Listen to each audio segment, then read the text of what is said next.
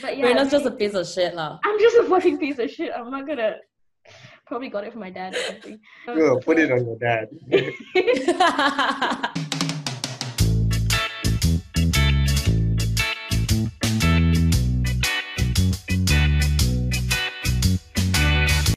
Hi guys, welcome back to Manic Talks. We're back for another video conference on Zoom, and today we have a special guest, uh, Reina. Hi, I'm Reina. So the reason why we're bringing on a guest today is because our plan is to have different guests come on who bring interesting perspectives and things like that, so that we can discuss. Reina, would you like to I'm introduce Roman, by the yourself? Okay. Oh, introduce- Oh, yeah, You sorry. didn't introduce yourself, Nadine. oh yeah. okay, I'm Nadine.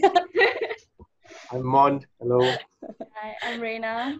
Um, I'm about to finish my degree in psychology at King's College London. I'm supposed to be in London right now, but because of COVID 19, I'm here back home in Malaysia. I'm here today to basically discuss things like mental health and studying abroad as well, because I think a lot of people are starting to do that a lot more often now. So, what is your experience studying abroad in the UK for the last three years? Do you feel like it's better than studying in Malaysia? Better. Um in some aspects i guess. Like the lifestyle there is very different. And i also think that you you need a certain quality to be able to deal with the changes and be able to thrive there. Because i know a lot of like malaysians or like actually a lot of study abroad students in general who like can't handle being in a completely different country and like being on their own and like Right. their whole lifestyle change. Um Yeah. and also just like I would say I was one of those people. To a certain extent, it was, but also I'm a bit confused about whether it was the fact that I couldn't deal with change or whether there were underlying reasons that were yeah hindering me from being alone and stuff like that. yeah i think when i like moved abroad i was just really really excited because it was like it's always been a dream of mine to like get out of malaysia and like explore more things i think that's also why like i told myself to try not to mix with just malaysians because like Mhm. sometimes they tend to be a bit cliquish, which is fine. Like you do you, but for me, I really wanted to meet a lot of different people, and like I learned so much more about just like the world in general in this past three years than I have my whole life because of just meeting so many different types of people all over the world. Mm. I would say I have one Malaysian friend. That's it.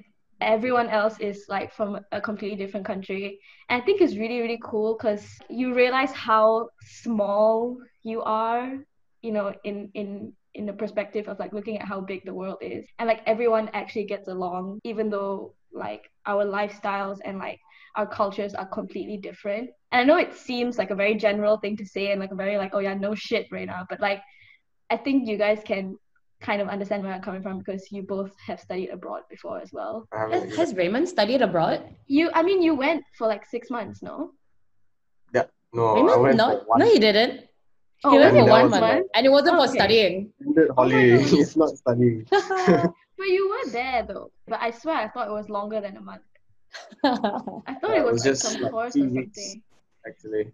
But uh, you were saying about the lifestyle change as you were transitioning from here in Malaysia to studying abroad in the UK. Sorry, which part of the UK again? London, right? London, yeah, straight up Okay, central cool. London. What were some of the changes that you had to go through while you were making that transition?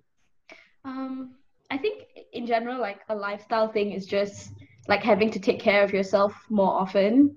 Cause I'm very Mm. spoiled here at home. Like I have a kaka and my mom like Mhm. treats me like a little baby. So I never had to like do laundry or like clean stuff up or like do the dishes or cook. So when I went there and I was like, oh my god, where's my mom? Like I was so so not used to it at all and i had to like take care of myself um but also just like culturally it's really different there as well um the other thing is that public transport there is a lot better which i really like oh yeah. because it makes Yeah. it easier for so many people to travel but at Do the you same even time drive? Do you, do you even drive? Yeah, do you drive here? sometimes I was thinking. very rarely very rarely but i do sometimes How come? Is it because your parents don't trust you or what? my parents don't trust me in general as a human being. Uh, so not kidding. It's because you're so Uh, small. It's because I'm so small. There's just no viable car for me to drive. Okay, so I have to drive I my friends' cars, and also food. Mm. Food is very different. I think that that was one of the things that made me really, really, really homesick. I couldn't stand the food there. homesickness for a little bit. What other factors do you think drove you to be homesick? Assuming that you you did get homesick. Yeah, I did. Um, I think within the first month of moving, I was crying every day for like straight up two months or something because I was just really, really homesick. I mean, yeah, I guess in a general sense, it's just the whole feeling of comfort, right? Like I've been here for like 20 years and I'm so used to the life here. So whenever like I don't know, I have like a shitty time or something, I can just like call up a friend and be like, oh, can we meet? Or like I go up to my mom and be like, oh, I'm not feeling that great. But when you you're in a whole ass different continent and you want to find that like source of comfort and like someone to lean on and you can't get it, it's really, really, really hard. So I think that was yeah, Yeah. that was one of the things that made me very homesick. Can I Um, ask something? Yeah. No. Okay, so oh. oh, okay. Moving on. yeah, joking. So, like, okay, you've been clinically diagnosed with depression before, right? Yeah. And that's really important that you've been clinically diagnosed and stuff like Yeah, that. Yeah. Uh, to talk about this, but do you feel like your mental health and having depression played a huge part in you moving overseas? It play any part in how you dealt with it or any? Right. Oh, yeah, yeah, yeah. Of course. Yeah, again, even when I'm here and I'm like basically in my element, even then when I struggle a lot, it is really, really difficult because it's hard for you to reach out and, you know, a lot of things that we can get into later. But at least there was that sense of home and that sense of comfort. But when I was there, it was really bad whenever I felt like I was, you know, going through like a depressive episode or something because I just didn't want to worry a lot of people because they were so far away from me and they feel like they couldn't do anything which kind of goes into a cycle because you feel responsible for that like you feel responsible that they feel bad so you don't tell them mm-hmm. anything but then that just makes you feel worse and it like becomes a whole cycle and the other Yeah. thing is just not being able to take care of yourself Yeah, like i that's have huge, right? definitely had instances over the past three years where i didn't leave my house or my bed for like weeks and I'd shower like once a week. I'd just be in bed all day. I barely ate. Like I didn't want to see anybody. I didn't want to talk to anybody. I wouldn't pick up calls from my parents, like that kind of thing. Scary. It was Yeah. it's very scary, yeah. Which is why I definitely think there should be a lot more support in um, international students when it comes to Yeah, you know what really sucks? Getting help, like therapy and stuff, counseling, anything. Your first option is to go to your uni counselor. But you know how fucking hard it is to get an appointment and then to get the nerve to go and talk to someone about the problems that you're already so scared to like to even face. admit to yourself. Yeah. Yeah, yeah, exactly. It's, it's such a flawed system to me because I've been through the same thing when I was in Australia. I tried to Mhm. see uni counselor hmm I, I could I would get like appointment in a month and then I would feel Yeah. like, oh, do I even want to make this appointment? Yeah. I'm sure I'll feel better in a month. I'm just exaggerating or things like that. hmm I think it really depends on the extent of support that you are given by the university. Like Sunway is you see, it's not a they, they don't really push that you seek a counselor if you are in Mm. need of help. You can get an appointment easily. You can just like contact someone uh through their website or how you go about it and just make an appointment next week. Why is it so Um, easy at Sunway? Yeah, why is it so easy? Like for us, you send them like a form and then you have to wait for a couple of weeks for them to get back to you to assess you again. And then you wait a while more for them to decide what they want to do with you. And then you wait like a good six to eight weeks to get an appointment. And that is just with your uni counselor.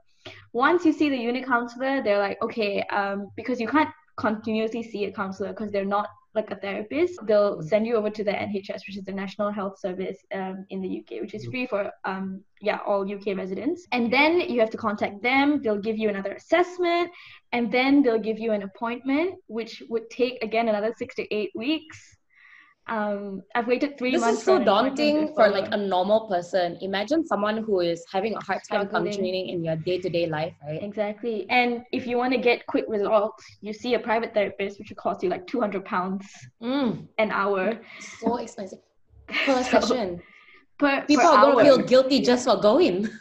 Yeah, that is not cheap, man.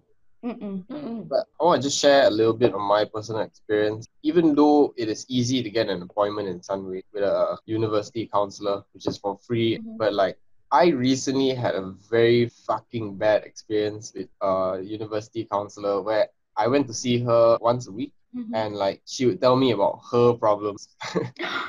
so she told me about her life issues and stuff in her growing up, in her childhood. And like halfway through the second session, I was thinking, hmm, did I sign up for this? did I come here to listen to other Oh people's my problems? god. Oh my god, that's messed up. I have never heard that in Yeah, my that's so messed That is up. terrible. So we've already established that you've been clinically diagnosed with depression.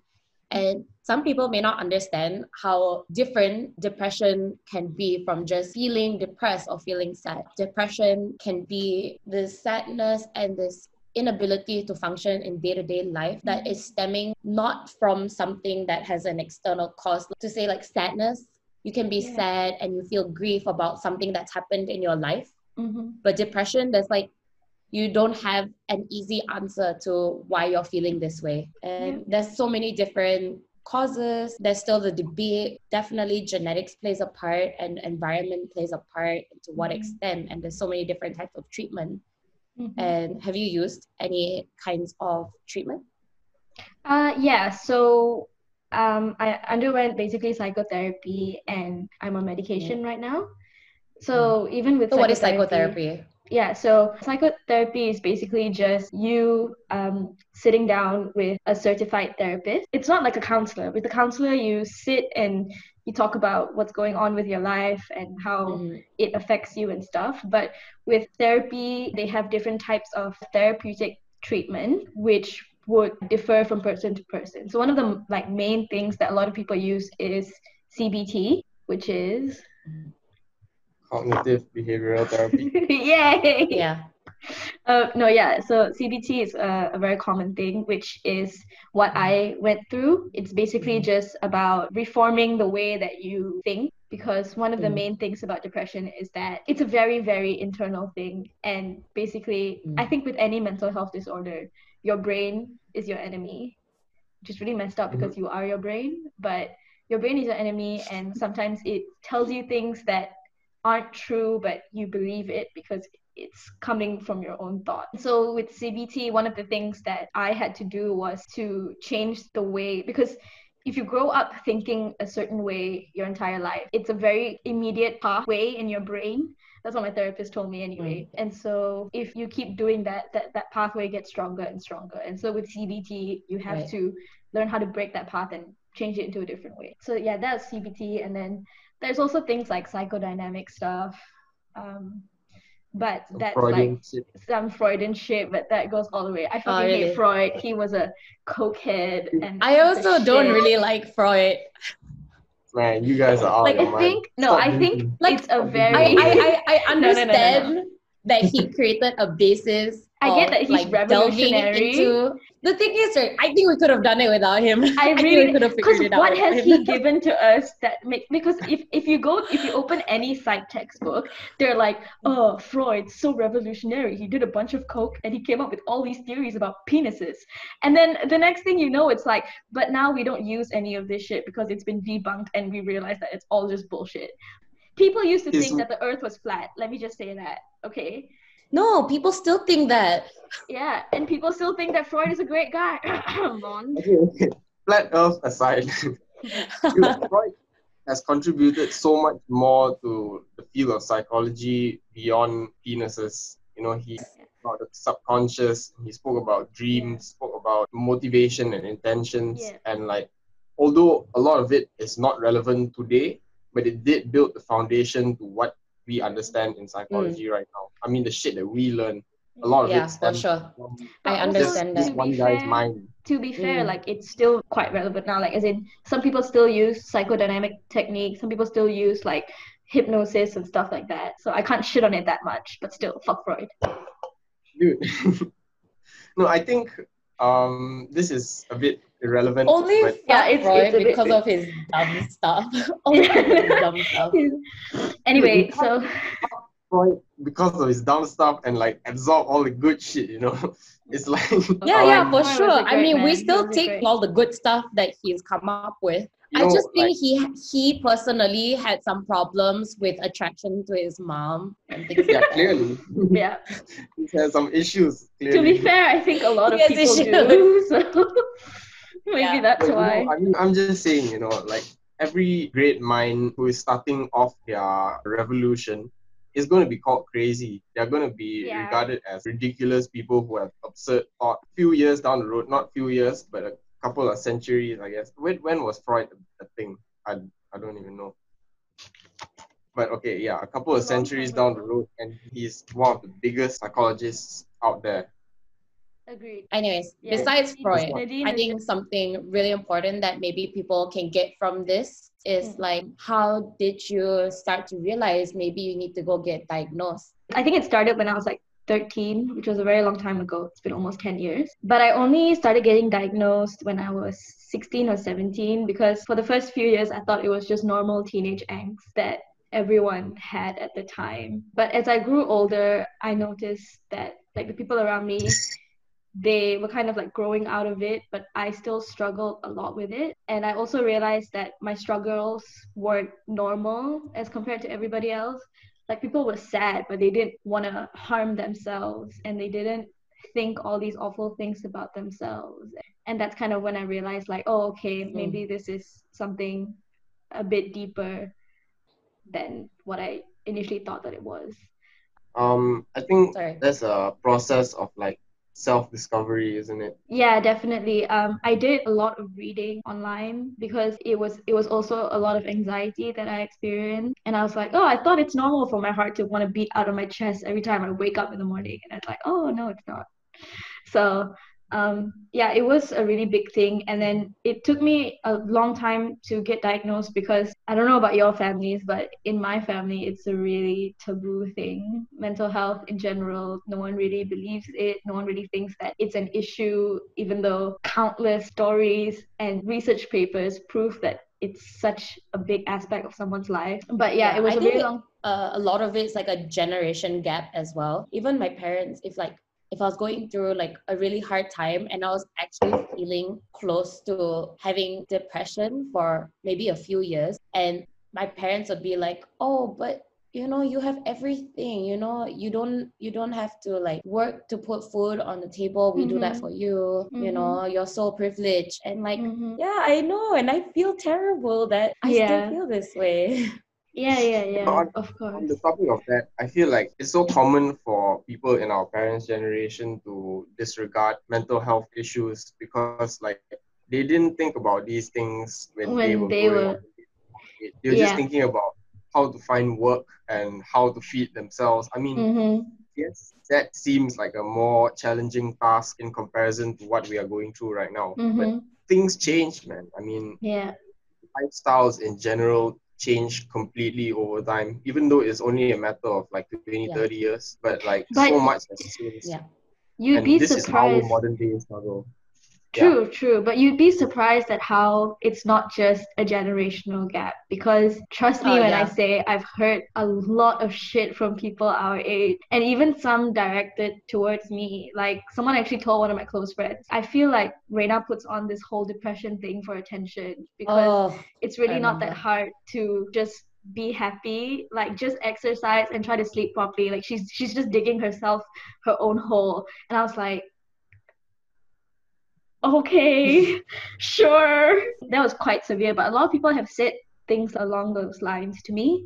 And sometimes i get that they they mean well and i understand that but there's a hmm. difference between choosing to be ignorant and really not understanding. Yeah. And so that's very I, true. I don't want to attribute it to just a generational thing because I feel like you should just take the initiative to be informed. And it's not just about mental health. I feel like things in general, like if you don't understand it, instead of being so negative and aggressive towards it, just take some time to try to understand the perspective of the other person. To give some benefit to the people who are ignorant, a lot of people will confuse feeling sad with having depression you know Mhm. it's just not the same and you can never really understand that unless you have experienced it yourself or you know someone or you have a Mhm. loved one who has experienced it and then you can finally see up front and close you know how Mhm. severely different it is Mm-hmm, mm-hmm. I agree. I agree. Like, but I, I also think that it's not about like having to educate yourself about everything. There are a lot of things that some people just don't understand or won't have to experience themselves. Like, for example, Mm.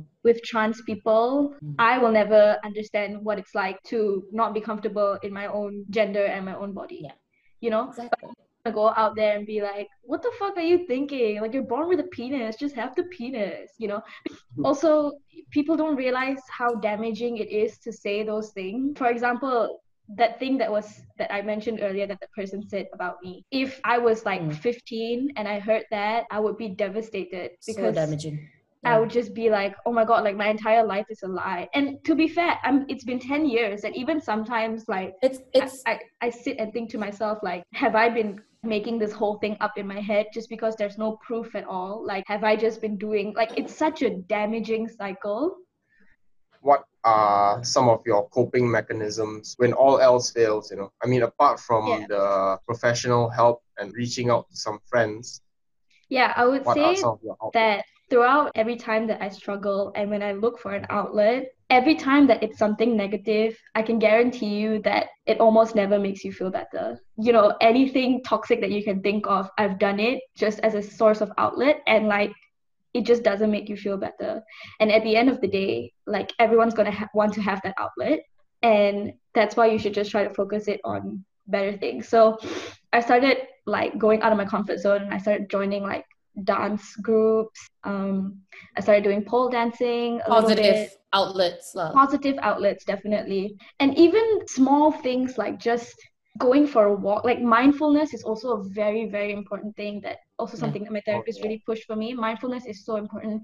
Um download the app headspace. That was one of the best things that's ever happened Ooh, to me space okay and my mom my mom is very spiritual and she always used to say like oh meditate like 10 minutes every day it helps a lot i'm like fuck you mom but actually it's so Mom. sorry i don't- don't show my mom that i love her I know.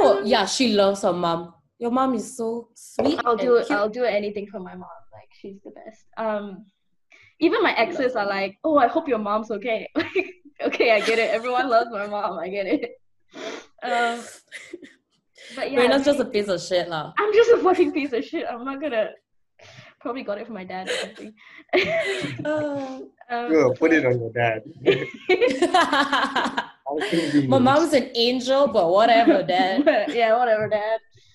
So just to wrap up all this, like talk about mental health, do you have any general advice for people who are maybe feeling like, you know, they are struggling with their mental health and how to cope, whether it be just in daily life or if you're overseas? hmm Um, I think one of the main things I want to say is that don't ever second guess yourself because not everyone would experience it the same way that you do. Not everyone will tick the textbook symptoms for whatever like mental health disorder that you think that you're going through.